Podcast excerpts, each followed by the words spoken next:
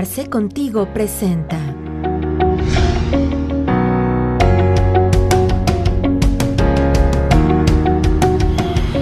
Hola amigos, bienvenidos a sus sesiones de Arce Contigo. Es un placer recibirlos en este 2023. Espero que hayan pasado unas muy felices fiestas de Navidad, que hayan recibido muy bien el año nuevo y en esta nuestra primera sesión de Arce Contigo de este año 2023, pues bueno, estamos de manteles largos porque estamos recibiendo a dos grandes ponentes del tema fiscal, a dos grandes expositores y que además tengo el gusto y el orgullo de señalar como mis amigos que, que me han estado apoyando mucho en este proyecto, lo cual agradezco infinitamente. Ya los están viendo ustedes, así es que ninguno de los dos necesita presentación, sin embargo me voy a permitir darles la bienvenida y también que nos cuenten cómo les fue en este cierre de año. En primera instancia, al maestro Mario Beltrán. Maestro, muy buenos días, ¿cómo te encuentras? José Alejandro, buenos días, bien, gracias. Igual lo mejor para, para usted, para toda su firma de contadores. Y sí, eh, pareciera un cierre de año de descanso, pero no es cuando más actividad hay dentro de las empresas, las firmas. Y pues bueno, aquí estamos listos para iniciar este año. Gracias. Perfecto, maestro. Muchas gracias. Gracias por el tiempo. Y de la misma forma, también está con nosotros por primera vez eh, eh, eh teniendo la oportunidad de que nos visite y que esperemos que sea la primera de muchas ocasiones. Ustedes lo conocen muy bien, el maestro José Antonio González. Maestro, bienvenido. ¿Cómo te encuentras? Muy bien, Alex. Este, igual honrado estar en tu programa. Este, como bien dices, la primera vez y no esperemos que sean muchas más. Y también honrado porque hoy también coincidimos con el maestro Mario Beltrán, al quien reconozco su trayectoria, admiro su trabajo y desde luego respeto sus comentarios, muy asertivos siempre. Y desde luego un año que terminó muy agitado en materia de trabajo y más en materia fiscal, porque yo este, siempre dije, ojalá no se publique la resolución miscelánea el día 28 de diciembre, porque pensaríamos que, que, es un chiste de la autoridad, pero se publicó un día antes. Entonces, a tus órdenes y gracias por la invitación. Muchas gracias. Pues bienvenidos a ambos. El tema que nos ocupa el día de hoy es justamente la resolución miscelánea fiscal, los principales temas, los principales puntos que consideramos, pues debemos de tener muy a la mano, muy, muy conscientes de lo que está sucediendo a través de esta resolución miscelánea. Y, y, pues bueno, antes de iniciar, también lo quiero invitar a todas las personas que nos hacen favor de seguirnos a que compartan esta información, que le den like, que le den me gusta. Prácticamente saben que nos pueden encontrar en todas las redes sociales.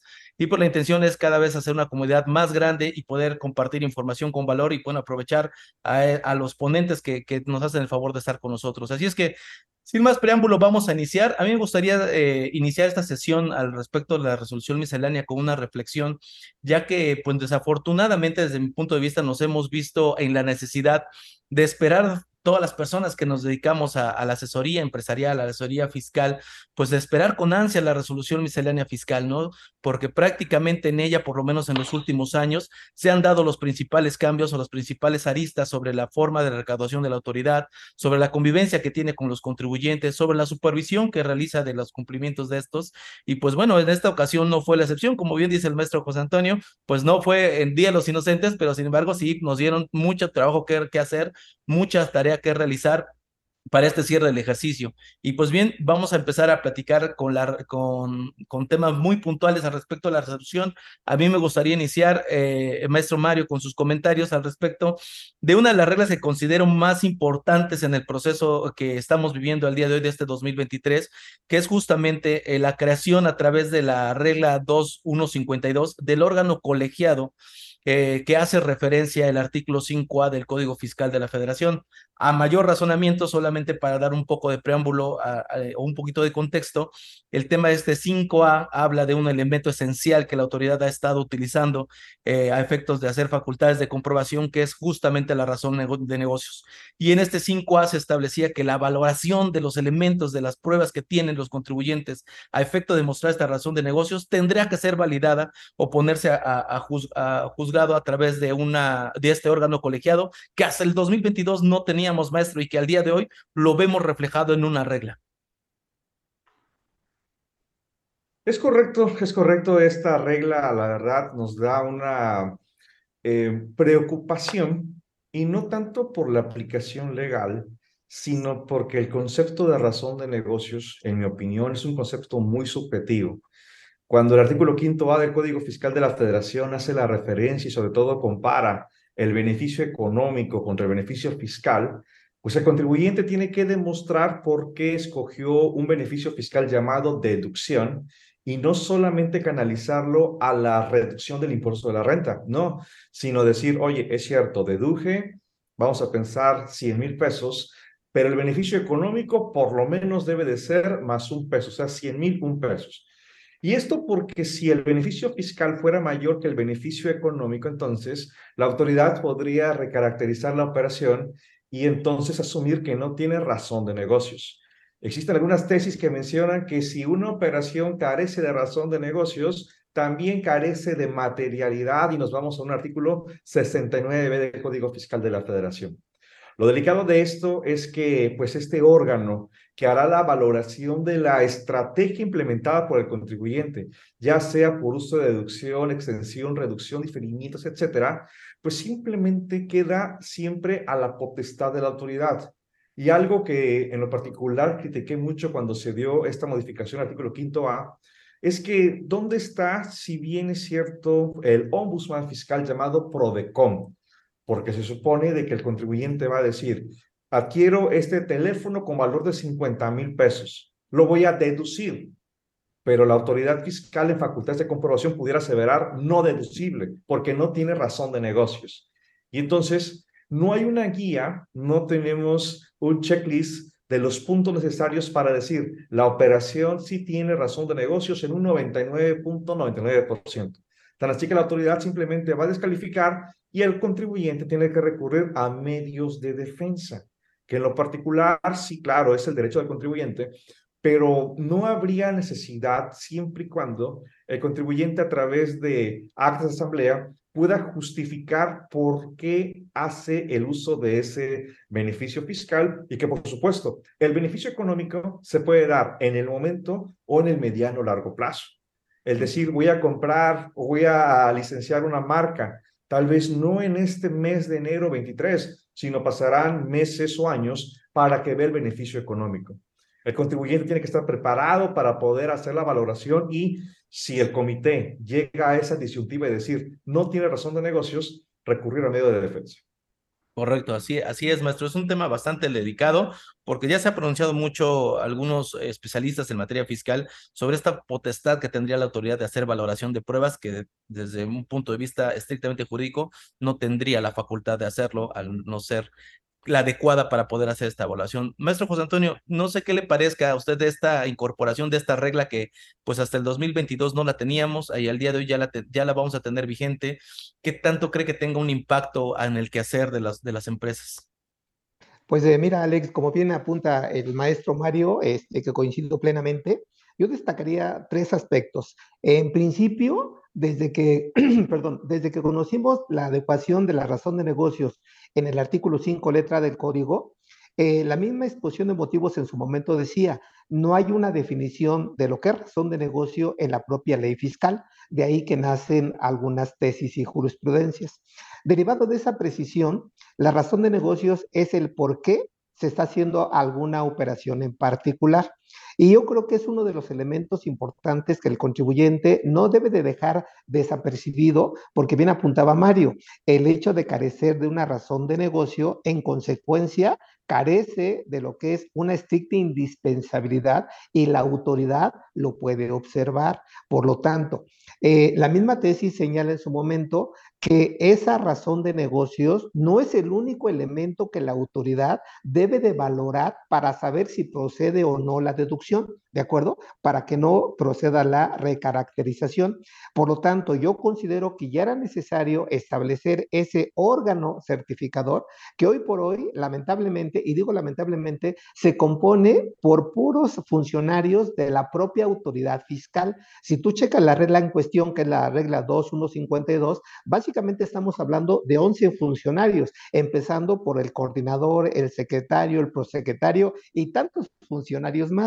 Lo que, lo que a mí en particular me llama mucho la atención es que si no hay un pronunciamiento por parte de este órgano certificador, se va a entender como una negativa ficta y eso lamentablemente deja en estado de indefensión al contribuyente en contra de lo que son las garantías propiamente del contribuyente y violentando, si me permites el comentario, uno de los artículos que cada año se publica en la Ley de Ingresos de la Federación, que es el artículo 27, que dice cualquier iniciativa en materia fiscal debe de reunir una serie de requisitos. El que destaco cuál es, que otorgue certidumbre jurídica al contribuyente. Por lo tanto, eh, cierro el comentario diciendo que el, el contribuyente se tiene que aplicar para reunir los requisitos estructurales de las deducciones y no tener una observación a futuro por parte de la autoridad fiscal, Alex. Así es, maestro, sí, coincido plenamente. Creo que el tema es por demás interesante, a efectos también de revisar cómo la autoridad ha estado funcionando en el ejercicio de sus facultades, cómo ha estado caminando en este tema. Ha habido también ya algunos comentarios eh, de algunos especialistas también al respecto de que pues propiamente este órgano no debió haber sido designado ni facultado a través de la propia resolución miscelánea, que habemos muchos, ¿no? Que decimos en estricto sentido la resolución miscelánea no te puede generar obligaciones adicionales a las de la ley, ¿no? Pero eso creo que ya lo tenemos rebasado desde hace varios años hacia atrás, donde desafortunadamente inclusive hasta el propio tribunal, pues les corrige la plana ahí a la, autoridad fiscal y les termina validando este tipo de reglas que en muchas ocasiones no debieran funcionar de esa forma. Eh, sin embargo, pues bueno, terminan siendo una realidad en la vida empresarial de, de, de, del, sector, entonces hay que tener mucho cuidado, porque si bien es cierto, si antes no existía esta, este órgano colegiado y que por tanto esas valoraciones podrían carecer de legalidad en estricto sentido del 5A, pues al día de hoy creo que pudiéramos estar hablando de que ya tiene como que el, el, el cuadro completo, maestro Mario, para poder decidir si, si existe o no a criterio de la propia autoridad, que recordemos una autoridad administrativa, pudiera tener razón o no de negocios una operación. Su audio, maestro. Perdón, eh, segundo lo que indica el maestro José Antonio, estamos en un estado en el cual, pues, el contribuyente no tiene realmente la certeza de la aplicación de lo que establece la propia ley. El valorar la estricta indispensabilidad, sí, para mí como contribuyente, pero para la autoridad, en mi opinión, va a ser siempre no, no, no, no. Eh, pongo el ejemplo, si alguien compra una camioneta pick-up con valor de 2 millones, 3 millones de pesos, ¿será deducible? Alguien preguntará, bueno, ¿y para qué la utilizas? No, pues para transportar mercancía. No, pues lo puedes hacer con una camioneta de un millón de pesos. Entonces, es ahí donde se va mermando, lejos de la aplicación de la norma, el derecho que tiene el contribuyente de elegir el mejor curso de acción fiscal. Pareciera que también, y ofrezco disculpa al auditorio, pero entraremos en una austeridad fiscal de lo que realmente debe ser estrictamente indispensable, no para el contribuyente, sino para la autoridad fiscal. Sí, sí, qué, qué, qué, tema tan, tan delicado. Pues bueno, es una de las reglas. Vamos empezando apenas la primera regla y como ven, hay muchísima información. Evidentemente, la, la, la propuesta, bueno, la resolución miscelánea publicada, eh, pues constan de más de 800 hojas, las que propiamente son la resolución miscelánea son alrededor de 600 y tantas y por todo lo demás los anexos que se publicaron junto con esta. Vamos a seguir avanzando con una siguiente regla, este, maestros, para ver eh, su opinión. Creo que a mí me parece una de las reglas también más importantes a destacar, ya que se hizo todo un cuello de botella con esta implementación de los nuevos CFDIs para nómina, en donde se han requerido nuevos datos o datos adicionales a los que anteriormente teníamos, y se hizo un cuello de botella en la autoridad, en el SAT, donde no se dio abasto para poder dar toda la información que se requería por parte del sector empresarial a efectos de dar cumplimiento con esta reforma. Tan es así que bueno, seguimos pateando el bote y otra, y otra este, vez se posterga la, el periodo de convivencia que se tiene con el CFDI 4.6 y el 3.3 y el propio también de nómina. Y al parecer en esta resolución, resolución miscelánea viene pues esta, esta regla, la 27148, que habla específicamente a lo mejor de una facilidad o de una opción me parece viable para que el patrón pueda obtener la información de sus trabajadores y poder dar por fin cumplimiento a esta, a esta obligación de migrar a esta nueva versión del CFDI. Entonces, no sé, adelante, maestro José Antonio, si me gustaría comentar al respecto.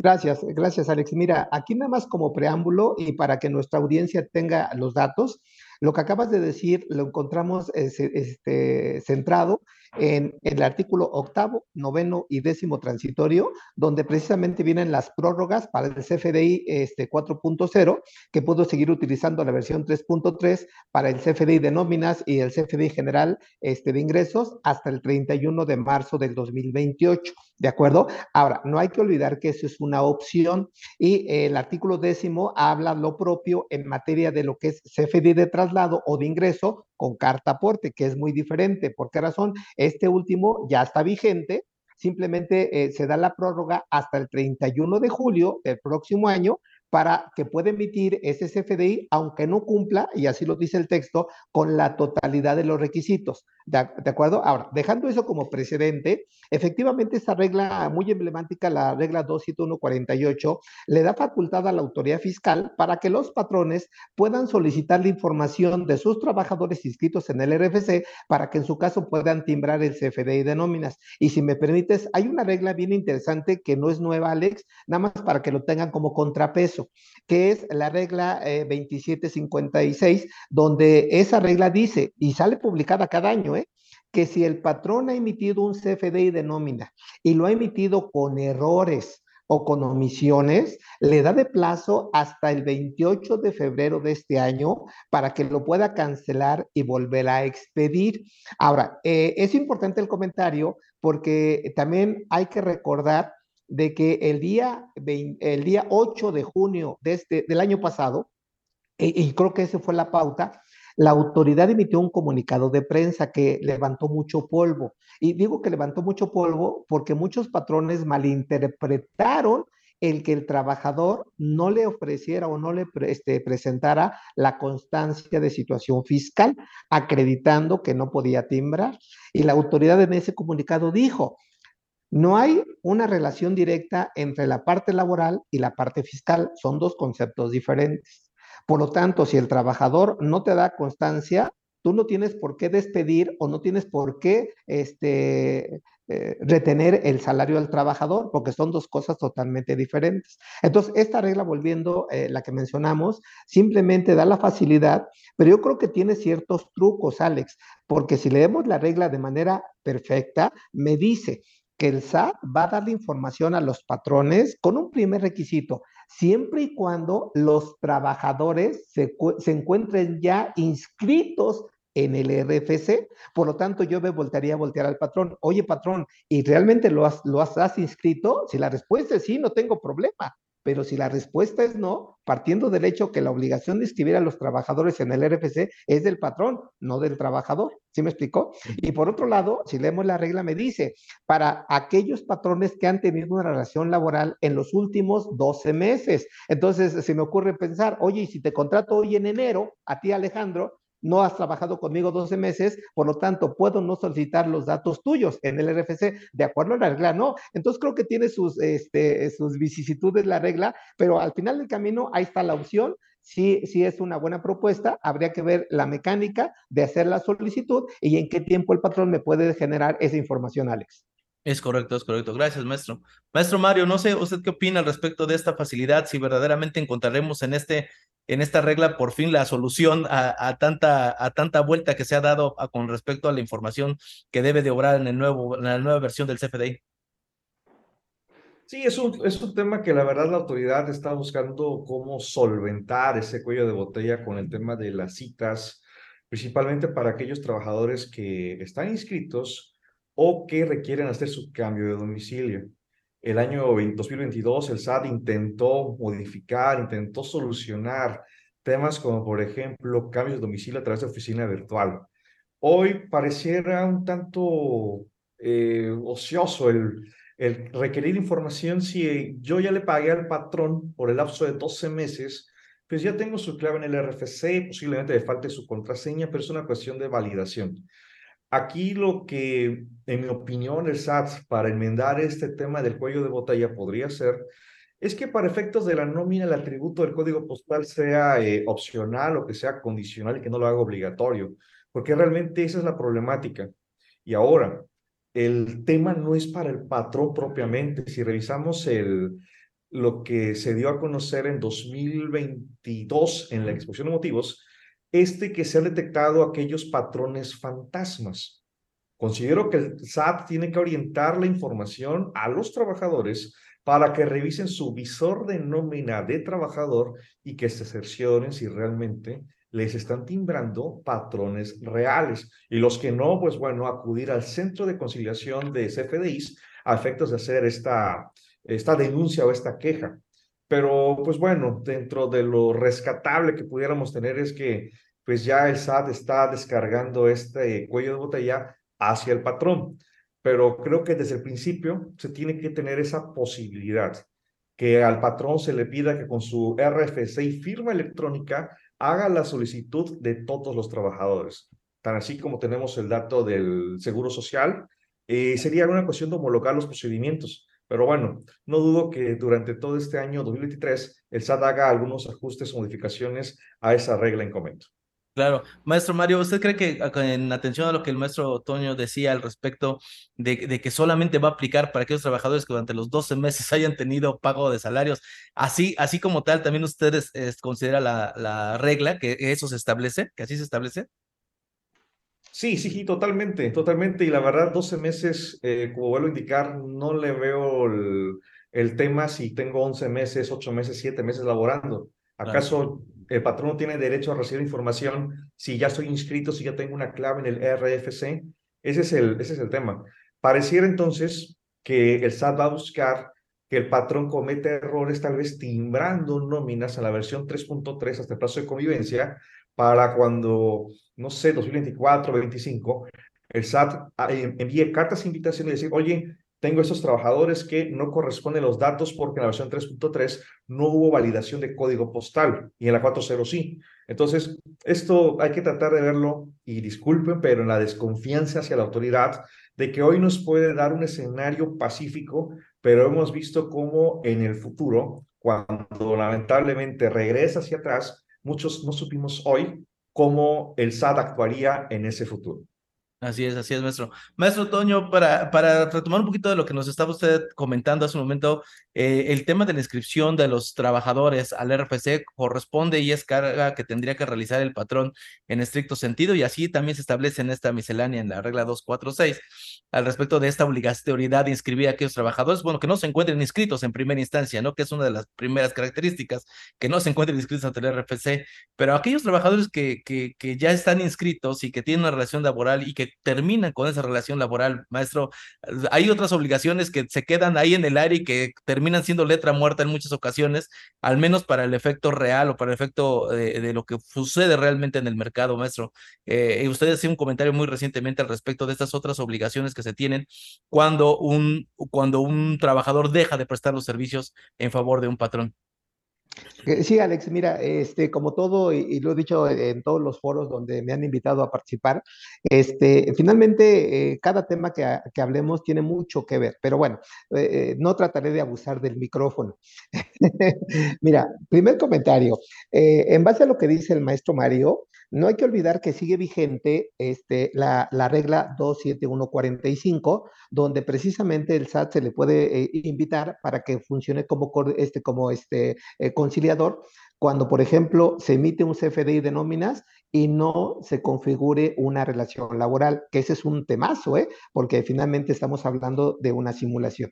Por otro lado, no hay que olvidar también de que uno de los requisitos para deducir la nómina, y estoy parafraseando el artículo 27, fracción quinta, segundo párrafo, es que los patrones, aparte de timbrar el CFDI, inscriban a los trabajadores en el RFC si checamos las obligaciones del 99, en particular las primeras eh, cuatro fracciones en particular, bueno, no las cuatro fracciones, fracción primera, segunda, tercera y quinta, eh, esta última me habla de que el trabajador le tiene que dar los datos al patrón para que proceda a la inscripción en el RFC como requisito para deducir la nómina. Y efectivamente el comentario que bien apuntas, yo lo dije en un foro recientemente, de que de acuerdo al artículo 30 del reglamento del Código Fiscal de la Federación, cuando se termina una relación laboral, dependiendo obviamente del estatus del trabajador, pero si solamente tenía ingresos por sueldos y salarios, el patrón tendría la obligación este, de dar una suspensión de actividades del trabajador en el RFC. Diferente sería cuando contrata a un trabajador, si ese ya está inscrito en el RFC, si está una, una suspensión de actividades, ¿qué, es lo que debiera de proceder? Una reintegración en el RFC, ¿de acuerdo? Situación que en la práctica, lamentablemente por mi experiencia, eh, no todo lo cumplen. ¿eh? Entonces yo pondría en tela de juicio, número uno, eh, aparte de los errores en el timbrado del, del CFDI, la, la, posibilidad de que la nómina la pudiera observar la autoridad como un gasto contable no fiscal. Sí, es un, es un tema bastante, este, sui generis ahí, porque a pesar de que es una, no es regla nueva ni es algo que se haya reformado recientemente, sí es algo que, sea, que en la práctica no se realiza. Desde mi punto de vista, y antes de entrar a cuadro, justamente lo comentábamos, ¿no? Yo, yo decía, ah, es que a mí me parece que la regla en este sentido es imperfecta, puesto que no tiene sanción desde mi punto de vista, porque en código se establece una, una multa para aquellos que teniendo la obligación de inscribir, no inscriban, ¿no? Que sería el primer caso que está señalando, pero ya de eh, reactivar no se señala como tal y desde mi punto de vista, en términos del, del artículo 5 del propio código, pues deberíamos de, estar, de, hacer una aplicación estricta, ya que se, carga, se trata de una carga de, hacia los particulares o de una multa o una sanción, ¿no? Maestro Mario, no sé qué opinión tenga al respecto de, esta, de este tema, que sí de repente, y es un comentario que a todos dejó fríos, yo estuve en esa sesión, maestro, donde usted comentó eso, y a todos los dejó como, como congelados con, con ese comentario.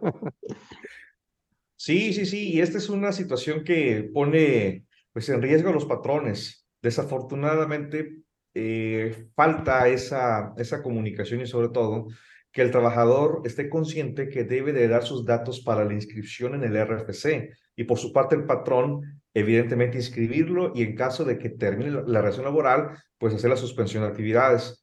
Pero esto pasa desapercibido porque si bien es cierto hay sanción, lamentablemente no se aplica y cuando estamos ya en facultades de comprobación o las hoy invitaciones de la autoridad, pues simplemente nos damos cuenta de que no lo hicimos y tratamos de corregir cuando ya es demasiado tarde.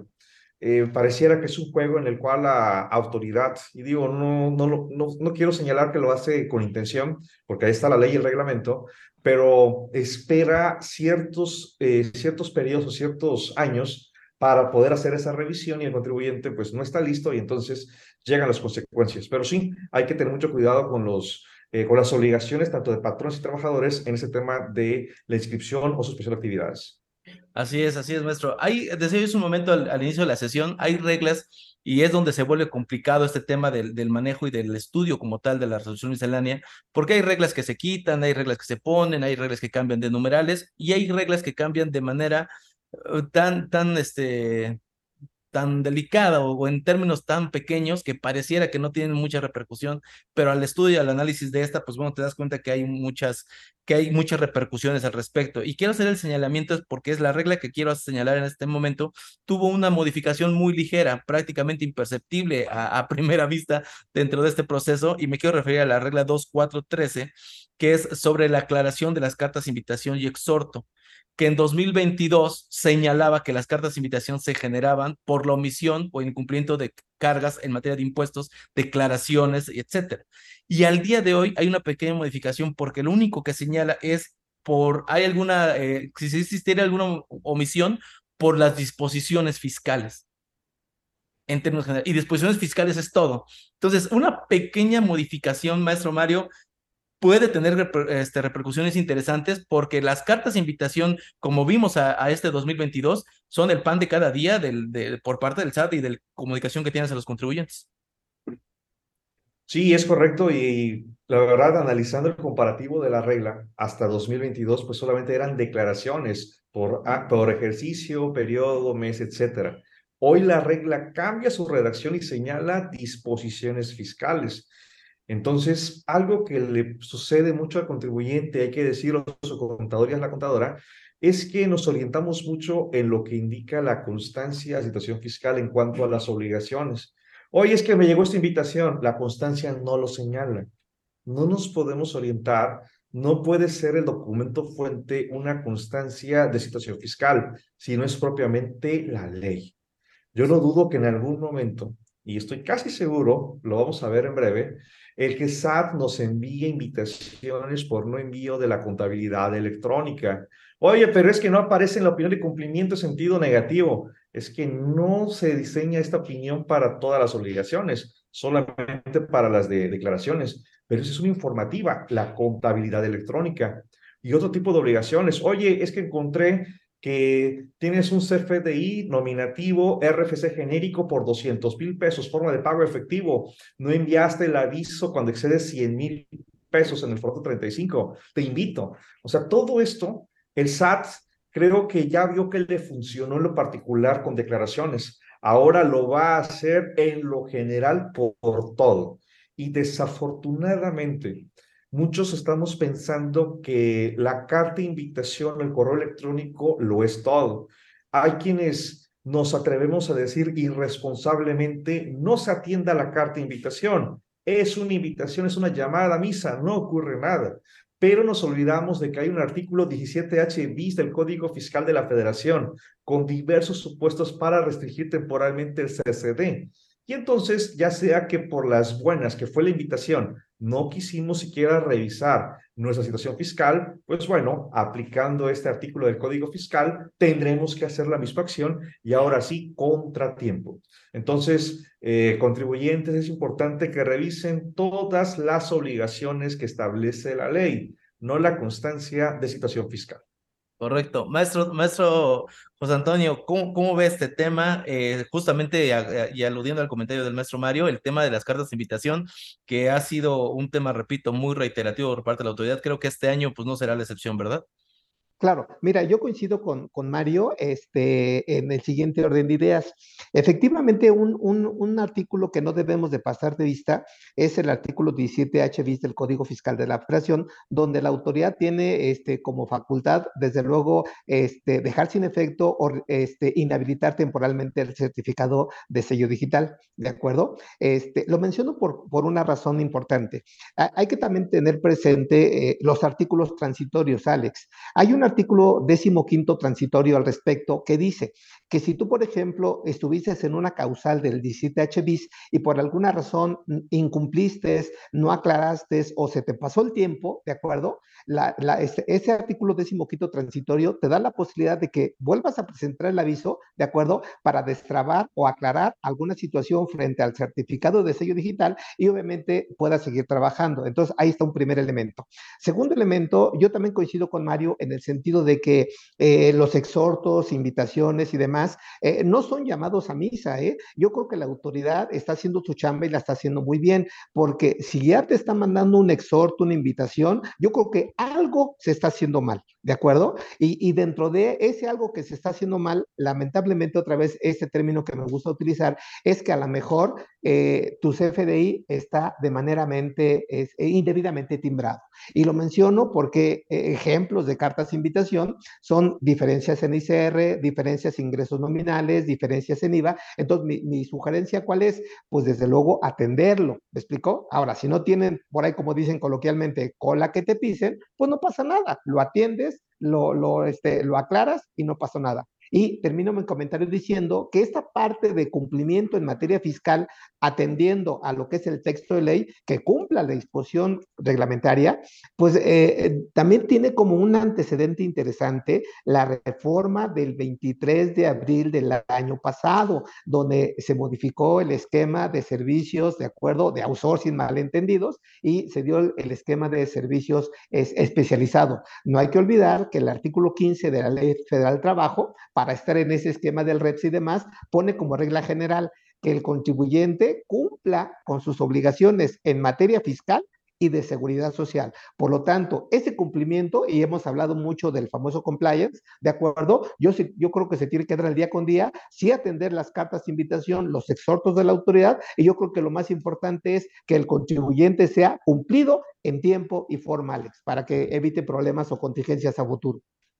Claro, de hecho, eh, parecemos este disco rayado aquí ya en el canal comentándolo, pero de verdad que lo hemos puesto sobre la mesa en muchas ocasiones pero coincido plenamente en el que la cuestión del aseo administrativo, del, del quehacer bien hecho dentro, al interior de las empresas, te va a ahorrar muchísimos dolores de cabeza porque la autoridad está fijándose en eso, en las formas, en las cosas, cómo se realizan, cómo se documentan, todos tus procesos tienen que estar perfectamente documentados para evitar mayores sanciones por parte de la autoridad. Eh, hay, otra, hay otro tema dentro de la propia resolución que no debemos, no podemos dejar pasar porque también ha sido de los, de los que llenan las planas en redes sociales y entonces tipo de cuestiones y creo que, pues bueno, es, es necesario tocarlo, justamente el anexo 8 que se ha publicado junto con esta resolución eh, miscelánea en el mismo, en el mismo día. Eh, y que tiene que ver justamente con las tablas en materia de la ley impuesto sobre la renta. Hay una modificación, tenemos una modificación para este 2023, hay una actualización de las tarifas en materia de impuestos sobre la renta. Eh, maestro Mario, eh, me gustaría que nos comentara al respecto de esta modificación, eh, de qué va, y pues bueno, hacerlas lo propio con el, con el tema, maestro José Antonio, con la tabla del subsidio que va a colación y de, relacionada de manera directa justamente con esto. Claro, maestro Alejandro. Pues sí, tenemos una aplicación del artículo 152 de la ley del ISR en cuanto al efecto inflacionario. Recordemos que este artículo menciona que cuando la inflación, desde el último mes en que se actualizó la tarifa del artículo 152 y del 96, la inflación exceda el 10%, se tendrá que hacer la actualización. Eh, se hizo el comparativo, se llegó al 14%, y es entonces que hoy en el anexo 8 de la resolución Misión Fiscal 2023 tenemos tarifas actualizadas, tanto para el ISR anual, el mensual, el diario, semanal, quincenal, etcétera. Aquí es muy importante y sobre todo dejar en claro cuál es la sustancia de esta actualización. Ya lo dijimos, la inflación. Algunos periódicos señalan que se va a pagar menos impuestos y algunas personas pues aplauden al gobierno, pero realmente no es así. Lo que ocurre con esta actualización es que los tramos de cada uno de los renglones del artículo 152 se amplían y entonces el ingreso pues ya no está en un quinto renglón, sino se va a un cuarto renglón y dependiendo. Entonces, esto es importante dejarlo en claro. Algunas personas han preguntado, oye Mario, ¿qué pasa con la tabla del régimen de confianza? Esa no se actualiza. Oye, ¿qué pasa con los porcentajes de plataformas? Esos no se actualizan. Las únicas tarifas que se modifican serán las del cálculo del ISR del artículo 152 anual y 96 mensual y que su fundamento del anexo 8 deriva del reglamento de la ley del impuesto sobre la renta. Y bueno, ahorita vamos a poner atención a lo que dijo el maestro José Antonio respecto al subsidio para el empleo, que también es un tema preocupante, pero es el comentario, maestro Alejandro. Gracias, maestro. Adelante, maestro Antonio. Gracias, gracias, Alex. Mira, este, yo creo que tenemos que hacer esto un poquito más seguido porque hay, hay mucha tela de dónde cortar, Alex. Y, y desde luego un, un, placer este, compartir ese opiniones con ustedes. Pero bueno, mira, eh, antes de, de darte mi, mi, opinión, yo creo que tenemos que eh, recapitular eh, ¿Cómo se ca calcula la retención de impuestos sobre la renta? Fíjate, un comentario que yo siempre lo pongo este, eh, en la mesa eh, cuando doy mis pláticas, mis cursos y demás, yo les pregunto, por ejemplo, al contador, oye, si tú pagas por semana, ¿qué tarifa aplicas? Y me dice, pues la semanal. Le pregunta a otro, si tú pagas por quincena, ¿qué tarifa aplicas? Dice, pues la quincenal. Yo creo que desde ahí tenemos que este, volver a, a retomar el cálculo de la retención. ¿Por qué menciono esto? porque el hecho de aplicar tarifas que ya se publicaron en el anexo 8, como bien apunta Mario, al final del camino, si tomamos como referencia el reglamento de la ley del impuesto sobre la renta, por ahí del artículo 176, me dice que la aplicación de tarifas semanales, decenales, catorcenales o quincenales es una opción. ¿Me explicó? Porque la ley en, en el artículo 96 me dice que a la totalidad de ingresos que se perciban en un mes se le aplicará la siguiente tarifa. ¿Sí me explicó? Y, y, y, si estamos ya en el día con día, no es lo mismo aplicar una tarifa mensual que una tarifa quincenal, atendiendo obviamente a las incidencias del trabajador. Hablo de tantas situaciones que se pueden dar. Entonces, ahí está un primer comentario. Otro segundo comentario es, yo creo que es importante lo que dice Mario, porque efectivamente la ley de impuesto a la renta es precisa en ese sentido, de que cuando la inflación rebase más del 10%, las tarifas se actualizarán y hoy por hoy, 2023, eh, estamos en ese supuesto, por lo tanto, por el movimiento de la actualización, pues desde luego va a haber una disminución en la retención del impuesto sobre la renta, dependiendo obviamente eh, este, la base de que, que es el ingreso grabado. Pero eh, si comparamos la actualización de las tarifas y tomamos como referencia la tabla de subsidio para el empleo, que también, por cierto, nadie hace caso de ese artículo décimo, eh, de, artículo décimo de la ley de renta, que debemos de hacer un ajuste al subsidio para el empleo, situación que nadie hace, Alex. Y, y ese ajuste pudiera provocar de que si no lo hago, pudiera perder el derecho de acreditar el subsidio para el empleo que yo le doy a mis trabajadores, situación que es crítica. Sin embargo, cierro el comentario diciendo que a diferencia de la tarifa, la tabla del subsidio para el empleo, si la comparamos con el anexo 8, no sufre actualización, seguimos utilizando la misma tabla del subsidio para el empleo. Entonces, al final del camino, pues es un beneficio, digamos, parcial, entre comillas, para el trabajador, donde si lo acotamos directamente al cálculo este, crudo, pues desde luego al trabajador sí se le va a dejar de retener un poquito de impuesto a la renta, Alex. Sí, este maestro Mario, aquí en el tema que nos comenta el maestro José Antonio, es importante señalar eh, el objetivo de la creación de este subsidio al empleo de cómo, cuál eran las veces que tendría que hacer uh, para contrarrestar un poco el efecto del, del, impuesto y también de qué forma ha perdido, desde mi punto de vista, ha perdido ese objetivo, se ha, se ha diluido prácticamente a lo largo de los años, desde su creación hasta el día de hoy. Y inclusive recordemos, y quiero sacar a colación el tema porque eh, tiene mucho que ver que por... Eh, por acuerdos internacionales, cuando se habla de un mínimo vital, la autoridad mexicana se ha resguardado a través de justamente las exenciones eh, que da en la propia ley y justamente a través de este subsidio al empleo como, como parte integrante de un mecanismo que proteja ese mínimo vital. Y al día de hoy pareciera que ese, que ese discurso quedaría completamente desfasado con esta actualización en las tablas y con el desfase que está teniendo esta tabla de subsidio al empleo. Lamentablemente no tenemos una disposición que obliga a actualizar esa tabla del subsidio para el empleo. Y es tan crítico porque el espíritu o el propósito de esta tabla es ayudar al trabajador a que no absorba la carga fiscal del impuesto que le corresponde por los salarios con base al artículo 96 en relación al 94.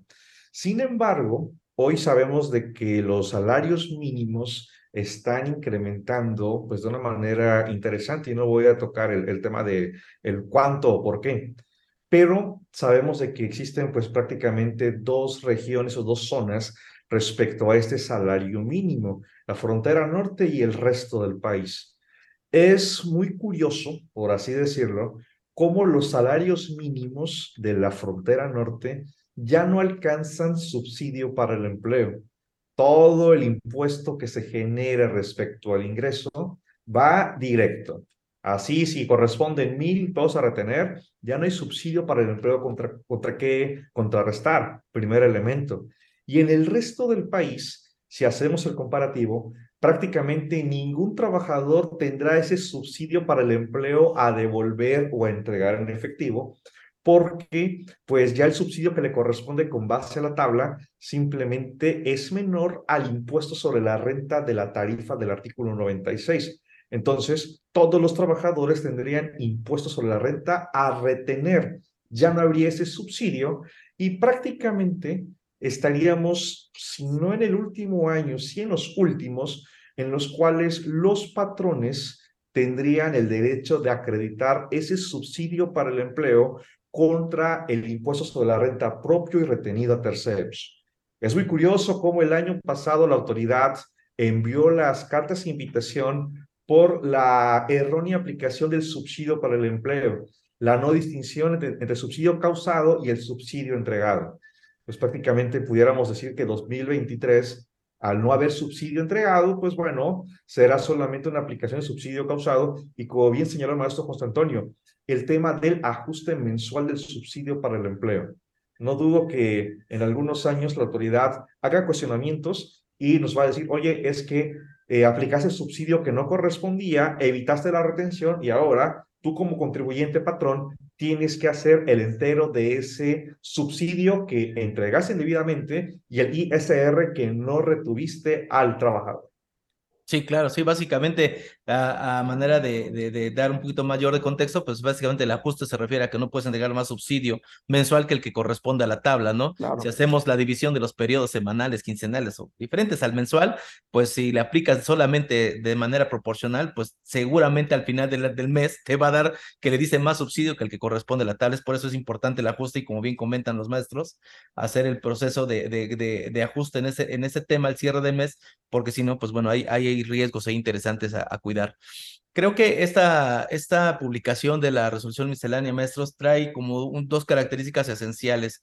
Justamente el tema de, la, de las facultades que se tienen por parte de la autoridad a efectos de poder llegar a las metas de recaudación que están planteando. Y otra que me parece también por demás importante señalar, pues el, el refuerzo que se está dando al CFDI, eh, por ejemplo, en el tema de las declaraciones prellenadas que vamos a tener, que ya convivimos con ellas desde el año pasado, en donde ya tendríamos información precargada, prácticamente inamovible eh, dentro, los, dentro del sistema de declaraciones y pagos por parte del SAT. Sin embargo, hay algunas modificaciones también para este, para este sentido, sobre todo hablando de, de reciclos y hablando de personas morales, en donde nos establecen las reglas. Eh, de, la resolución miscelánea, la 3137 en el caso de los reciclos y me parece la 3915 en el caso de las morales, el hecho de cómo va a estar prellenada esta información. Maestro José Antonio, ¿qué le parece este tema, este proceso de la, de, la información que va a estar precargada en el sistema y de qué forma tenemos que aprender también nosotros a ser mucho más estrictos en nuestro control, me parece, para poder llevar al sano puerto nuestro cumplimiento de obligaciones mensuales?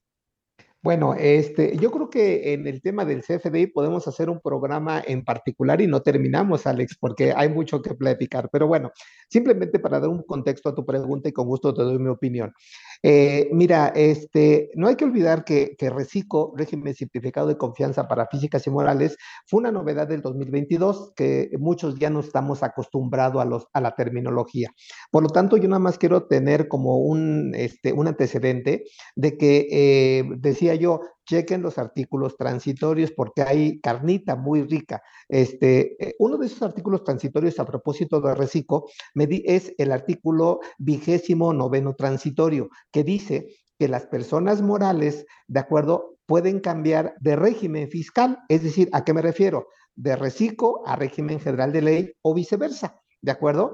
Pero aquí el punto importante es que le dan de plazo hasta el 31 de enero de este año para hacer eh, eh, el aviso correspondiente ante el SAT.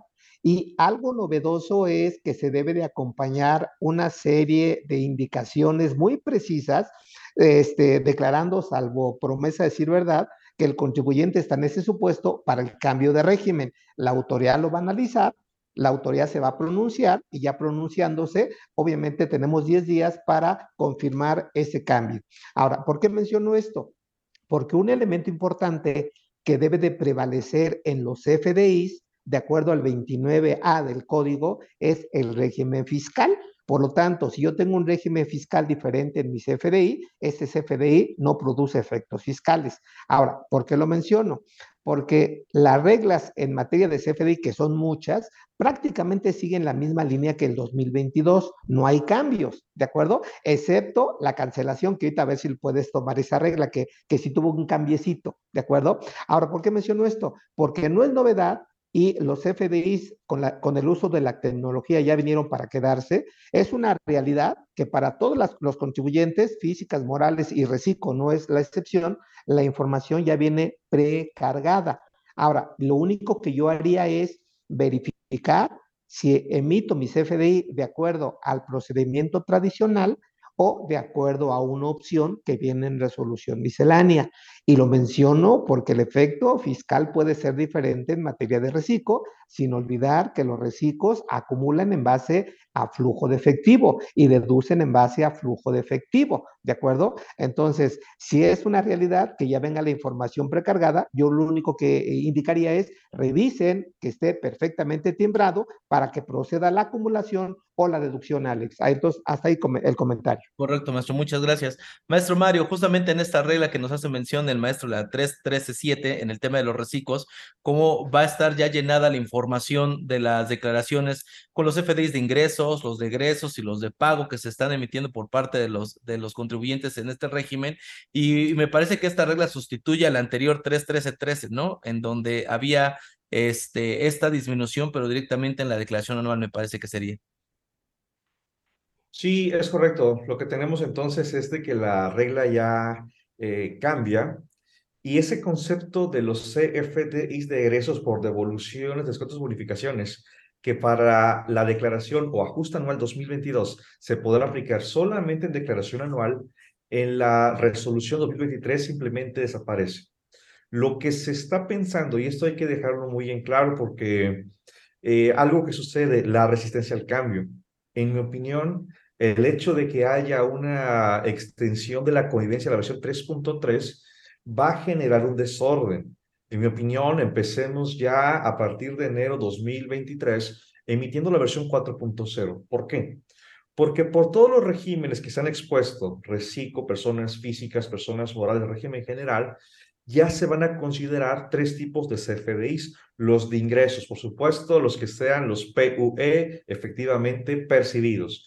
Tendremos los de pagos, los CFDIs de pagos con el complemento de pagos, que denotan que hemos cobrado de manera parcial o diferida una operación previamente emitida como PPD 99. Y tercero, los CFDIs de egresos. Los egresos, recordemos, solo se utilizan para aplicar devoluciones, descuentos, bonificaciones o en todo caso aplicación de anticipos. Un egreso no sirve para cancelar un CFDI.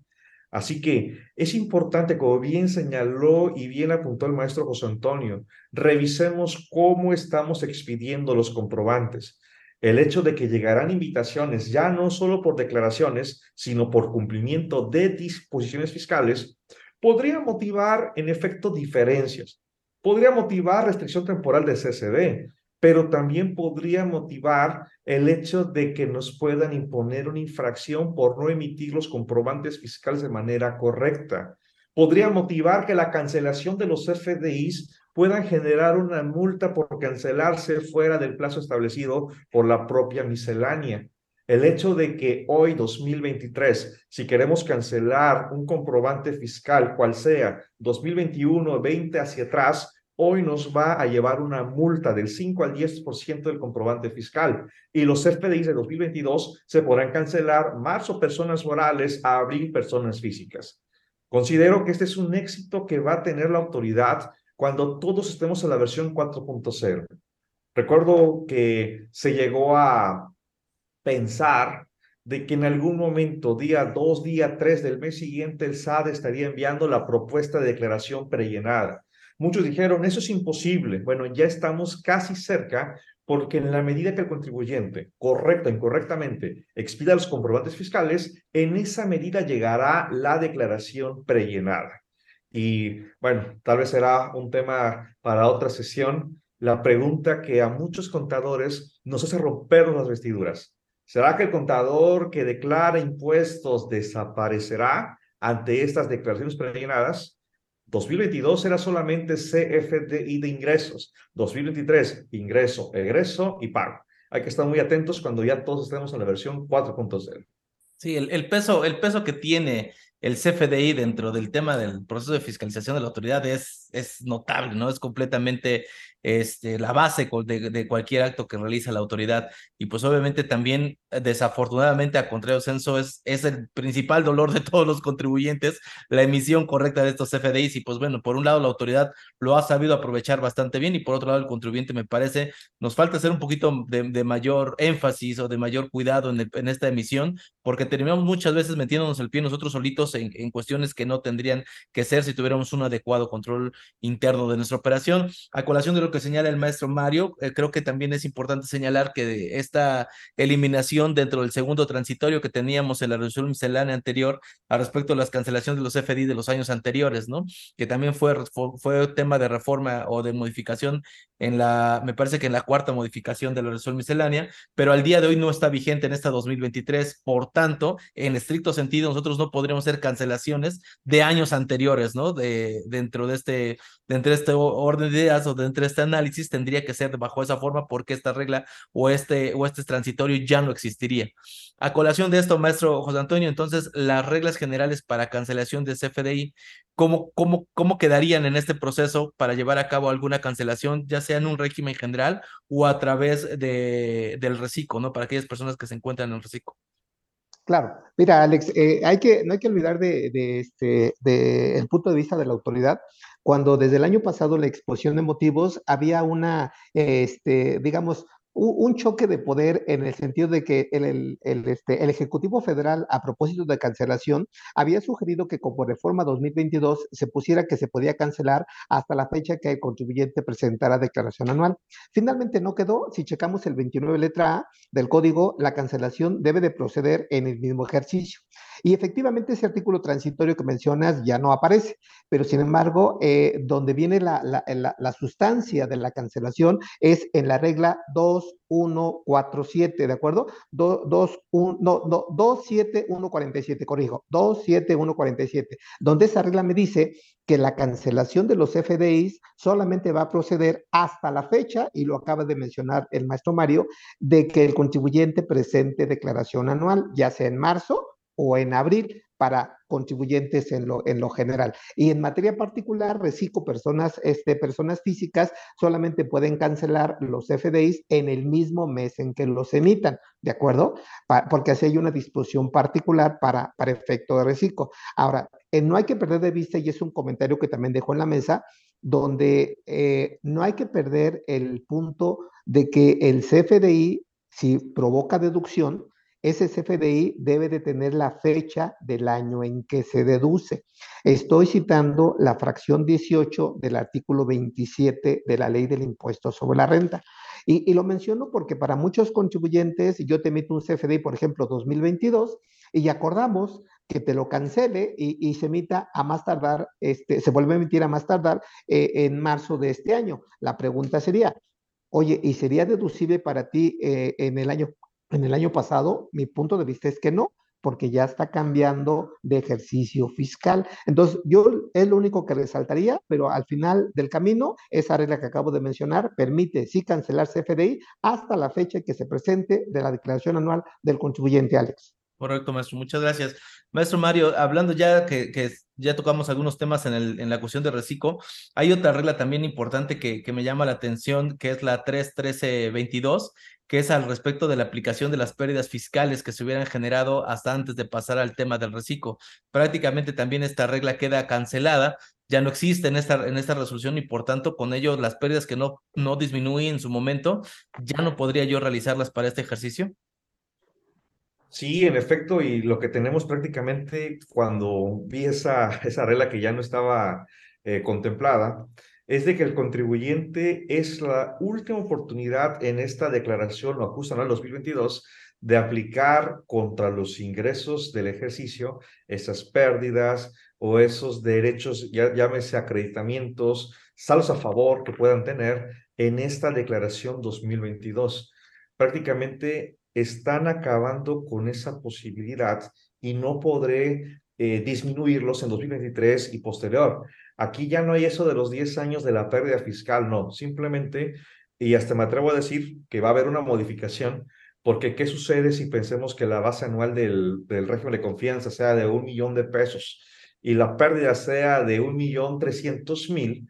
Pues voy a poder aplicar hasta un millón de pesos y los trescientos mil pesos pudiéramos decir que es una pérdida, pues no porque reciclo no admite deducciones. Entonces creo que con eso la autoridad está cerrando toda posibilidad de que el contribuyente persona física del régimen de confianza pues pueda en un futuro tener en la congeladora estos beneficios que estaban en el régimen de actividades empresariales o arrendamientos según sea el caso. Aquí lo curioso es que la autoridad no llama, no insta el procedimiento del abandono. Y sí es cierto el, el tener complementarias, pero Aquí sería benéfico el decir, bueno, si aplicaste hasta un millón de pesos del un millón trescientos mil que tenías de pérdidas y por alguna razón excediste de 3 millones 500 mil pesos, regresas al régimen de actividad empresarial. Bueno, recupera los 300 mil pesos que no pudiste disminuir de ese ajuste anual. No viene contemplado y no dudo que ya sea por cínicos del contribuyente, se pueda hacer ahí alguna eh, consulta o alguna eh, aclaración a efectos de poder darle ese beneficio al contribuyente. Porque recordemos, el reciclo sección cuarta está dentro del capítulo segundo y la pérdida surgió en sección primera. Entonces, ahí sí tendremos que hacer valer ese derecho del contribuyente y bueno, hay que hacer la, la instancia vía síndicos o incluso hasta Prodeco. Claro, maestro Juan Antonio, ahí en ese tema le parece que, pues, esta es una de las esas, es, es una de esas reglas que terminan eh, pues yendo más allá de lo que la ley está señalando y coartando un derecho que tendría el contribuyente a hacer la, el acreditamiento de disminución de esas pérdidas. Sí, sí, Alex. Yo creo que la autoridad, dentro de los artículos transitorios, cuando se pronunció el nuevo esquema de reciclo, este, sí lo, sí lo, sí lo este, puntualizó de manera muy precisa. Decía, si tú tienes algún estímulo, algún saldo a favor, pérdidas fiscales pendientes de aplicar, aplícalos exclusivamente en la declaración anual del 2022. Por lo tanto, en el ejemplo, y coincido plenamente con Mario, en el ejemplo que pone, si tienes un millón trescientos, aplicas un millón, en teoría se perderían trescientos mil pesos. Creo que es un derecho ganado o adquirido del, del, del contribuyente situación que pudiera provocar alguna algún pronunciamiento de la autoridad o inclusive alguna demanda ¿de acuerdo? O crear alguna jurisprudencia o tesis. Yo considero que este, de entrada sí hay que aprovechar el beneficio en 2022, si es que lo tenemos como reciclo persona física, para que no se nos escape la mano. No, no hay que olvidar que eso va a provocar la posible modificación de la base y tendría que ser de aplicación estricta. Y si tenemos un remanente, que es donde tenemos que revisar, pues valorar la posibilidad de impugnarlo, pelearlo, para que en su caso no se pierda, porque bien dice Mario, pues finalmente eh, eh, esa pérdida ya, se, ya inclusive es del conocimiento de la propia autoridad, pero al final del camino creo que la autoridad hizo su chamba, y sí se anticipó a este tipo de cambio. Por lo tanto, esa, esa, esa omisión de la regla que hoy ya no se publica, finalmente no tendría que ser novedad, porque ya teníamos, así que, este, como dicen, eh, ya tenemos el anuncio de una muerte anunciada, ¿de acuerdo? Entonces, ahí está el comentario. Sí, que, que, al final de cuentas, el, el, anuncio de la muerte anunciada que nos comparte el maestro José Antonio, también está en resolución miscelánea, ¿no? Eh, viene correcto, también en regla de resolución. Entonces, creo que hay, hay un tema bastante importante ahí, creo que sí hay una afectación directa, digo, en lo particular yo sí he visto casos de pérdidas que no se lograron disminuir al 100% y pues bueno, me parece que hay un tema bastante, bastante interesante por ahí.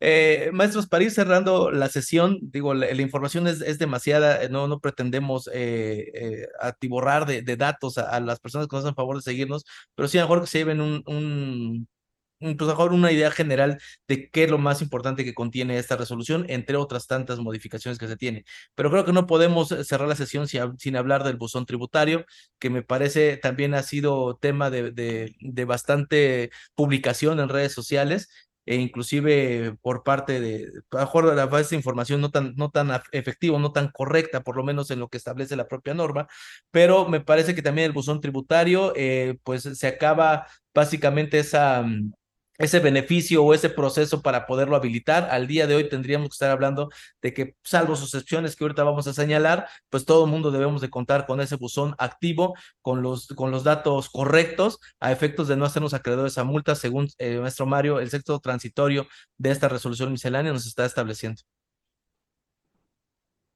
Y comulgo la idea de que todos debemos tener el buzón tributario eh, activo eh, ya no tanto por una cuestión de que si no lo habilito el SAT no me puede localizar.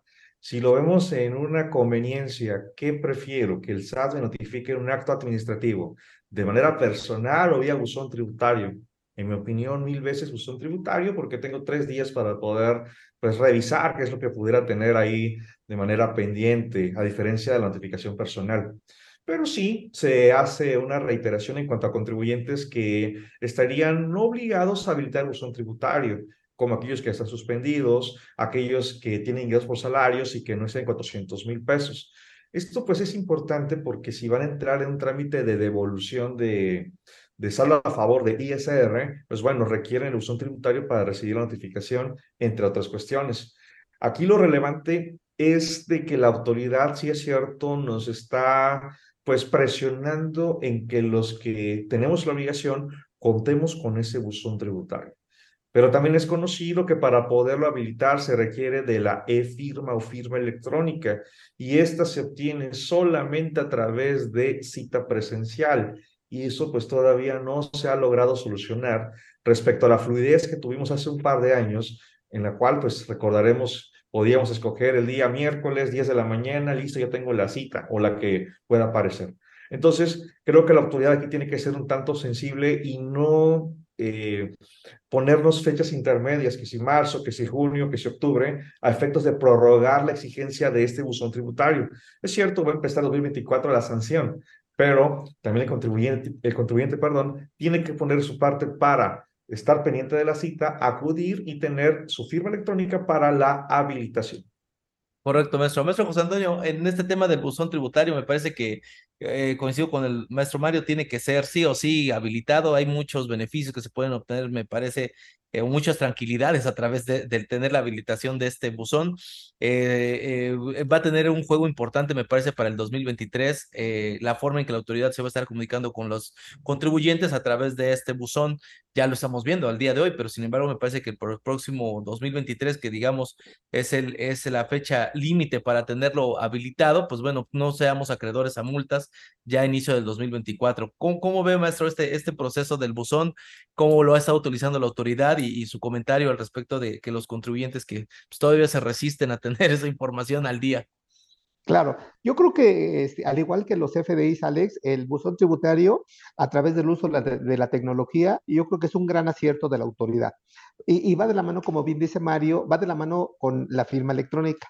Y efectivamente todo, todos los contribuyentes ya debemos de contar con ese buzón tributario, eh, eh, con excepción de los trabajadores asimilables que no rebasan 400 mil, ¿de acuerdo? Y sin embargo, para, para reciclo persona física, sí se abre una posibilidad en los transitorios de esa resolución miscelánea de que los reciclos personas físicas tienen hasta el 31 de marzo para habilitar eh, los dos elementos, ¿eh? su firma electrónica y su buzón tributario, ¿de acuerdo? Fuera de ese plazo, salvo que la autoridad diga un plazo adicional, todo el mundo ya debe de contar con ese buzón tributario. Y efectivamente es la forma más, eh, digamos, económica, más fácil y con mayor penetración de notificar al contribuyente y de tener esa comunicación. Y desde luego, ese buzón tributario sirve para muchos trámites, ¿de acuerdo? Y uno de ellos es precisamente para una posible cancelación a propósito de los CFDIs. Por lo tanto, yo, yo estoy en pro de sí utilizar el buzón tributario, siempre y cuando, y, voy a utilizar una palabra a lo mejor fuerte y espero con, con el debido respeto de la autoridad, siempre y cuando la autoridad no abuse, ¿de acuerdo? Porque efectivamente luego abusa, que generando, digamos, inquietud, eh, inquietud a los contribuyentes, terrorismo a los contribuyentes, y realmente nada más estamos viendo qué, qué, qué viene en el, en el correo, qué viene en el buzón, y ya, ya nos pone a temblar, Alex. Sí, nada más para prueba el tema del embargo vía buzón tributario, ¿no? Exacto, exacto. correcto. Pero bueno, creo que son hay temas que podemos ir abordando en otras sesiones. Pues, maestro Mario, no sé si, si tenga usted alguna otra regla que quisiera este, poner sobre la mesa, que quisiera comentarla. No, son las principales, son las principales y hago un llamado o una recomendación a todos los contadores y contadoras de que cuando vean la publicación de algún texto, algún artículo, en fin, respecto a una regla, en efecto revisen que sea la 2023, porque luego nos encontramos con transcripciones del 2021, 2020 que ya no son aplicables y eso puede confundir al contribuyente. Y dos, estar pendientes de las modificaciones. Maestro José Antonio, no sé si usted eh, tendrá memoria, pero el año pasado tuvimos 11 modificaciones y la verdad yo no había visto tantas modificaciones en una miscelánea como el año pasado. Entonces, hay que estar con ese seguimiento y actualizando que si la regla se modificó, si se eliminó una palabra, una coma, porque eso será el éxito de la aplicación. Ya no tanto de la ley, sino lo que la autoridad eh, pues pretende a través de los procedimientos. Entonces, la recomendación es esta, revisemos las modificaciones. Perfecto, maestro. Muchas gracias.